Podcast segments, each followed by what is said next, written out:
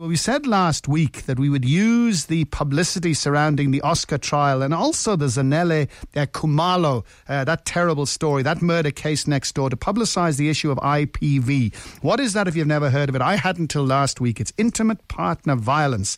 And in South Africa, according to a South African medical research study, a woman is killed by her intimate partner every eight hours. Now, just think about that. We're not talking about random crime, whatever. We're talking about not so- crime for somebody who knows you, but we're talking about intimate partners, somebody who's supposed to love you. Well, on the line, we've got Executive Director of NISA Institute for Women's Development, and that's Dr. Zubeida Dangor. Uh, Doctor, nice talking to you, and good morning. Good morning, John. Is that statistic accurate? Every eight hours, a woman is murdered by uh, her intimate partner.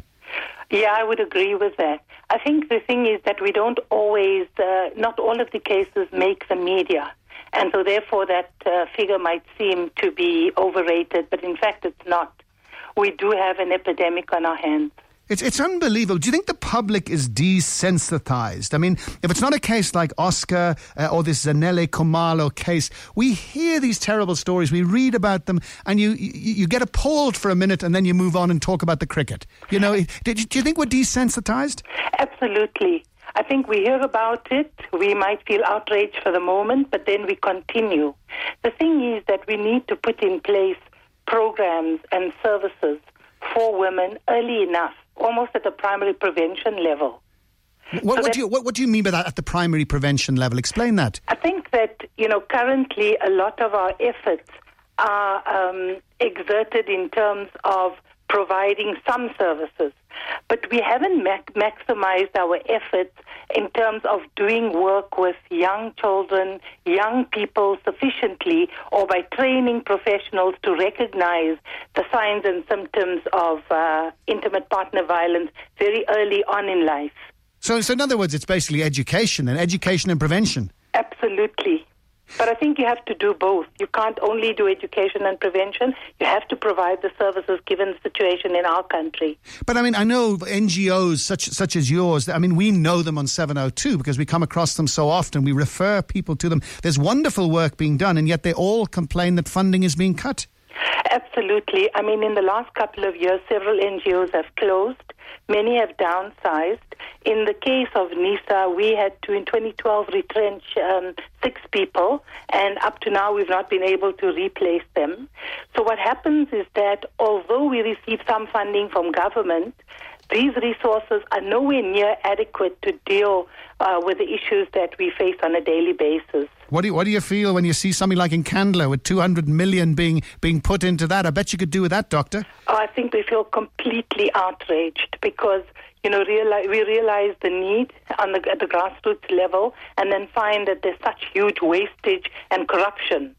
We, we seem, Doctor, you know, because and it, it, it's terrible we, when we have to deal with these issues when we'd rather be, as I say, be talking about something uh, light or fun. But but we see things like, like, like rape, we see crime, we see violence, and so often we hear about lack of self esteem. We hear about the financial situation. We hear about a, a macho society in which we live. It seems to me all these things are related. Are they related to IPV?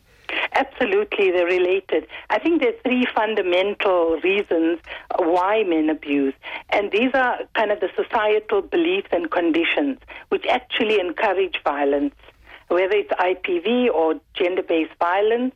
There are also responses from our communities and society which tends to perpetuate violence. And then over and above that, there, there's the added psychological characteristics, which would include things like men blaming, uh, not not holding themselves responsible for what mm. they do, or um, not being able to express normal emotions, and then generally expressing emotions as anger. There's also the internalization of the traditional male role. Um, you know, often these men believe that they they are in control, that they their wives belong to them, and so if anything happens, they feel that this is a reflection on them. So they want to be in control all of the time. It seems, as I say again, the same old things come up. So when are we going to see some some more action on this one? I mean, is anybody listening? I suppose that's the, the question I'm asking, Doctor. I think the question is that we need to have much more political will from the top, and then we need to be resourced to be able to deal with these issues. I also think that we need um, a much more stronger national plan of action, which is then imp- implemented because we're very good at putting in plain laws and policies. But when it comes. Oh, you're, you're, you're sounding like me now, Doctor. well, John, you know, I've worked in this field for too many years. So I think at some point you become cynical as well. What advice would you give to, uh, uh say, say, a woman or, or some, I mean, somebody in a same sex relationship as well who feel that they're being abused? Because often it does, it doesn't have to be uh, physical or sexual. It can also be uh, threats. It can be ridiculed. If somebody is in that situation, either someone who's being abused or an abuser who is worried, what's the first port of call, Doc? Well, I think the thing is that they, they must actually try and talk to somebody who believes them.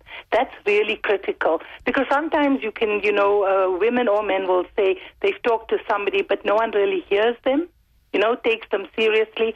So I think you have to make sure that you're talking to somebody who takes you seriously or go to an organization that does this kind of work. Okay. Can, can, can, we can we put your details up on our website, Doctor? Yes, absolutely. And presumably, if there's any funding going, you'd be very happy to hear from some po- possible uh, sponsors, eh? We would be very, very happy about that, John, because, you know, the thing is, we don't want to close down. Yeah. As yeah, an organization. Yeah. This work is so important, and we're committed to it.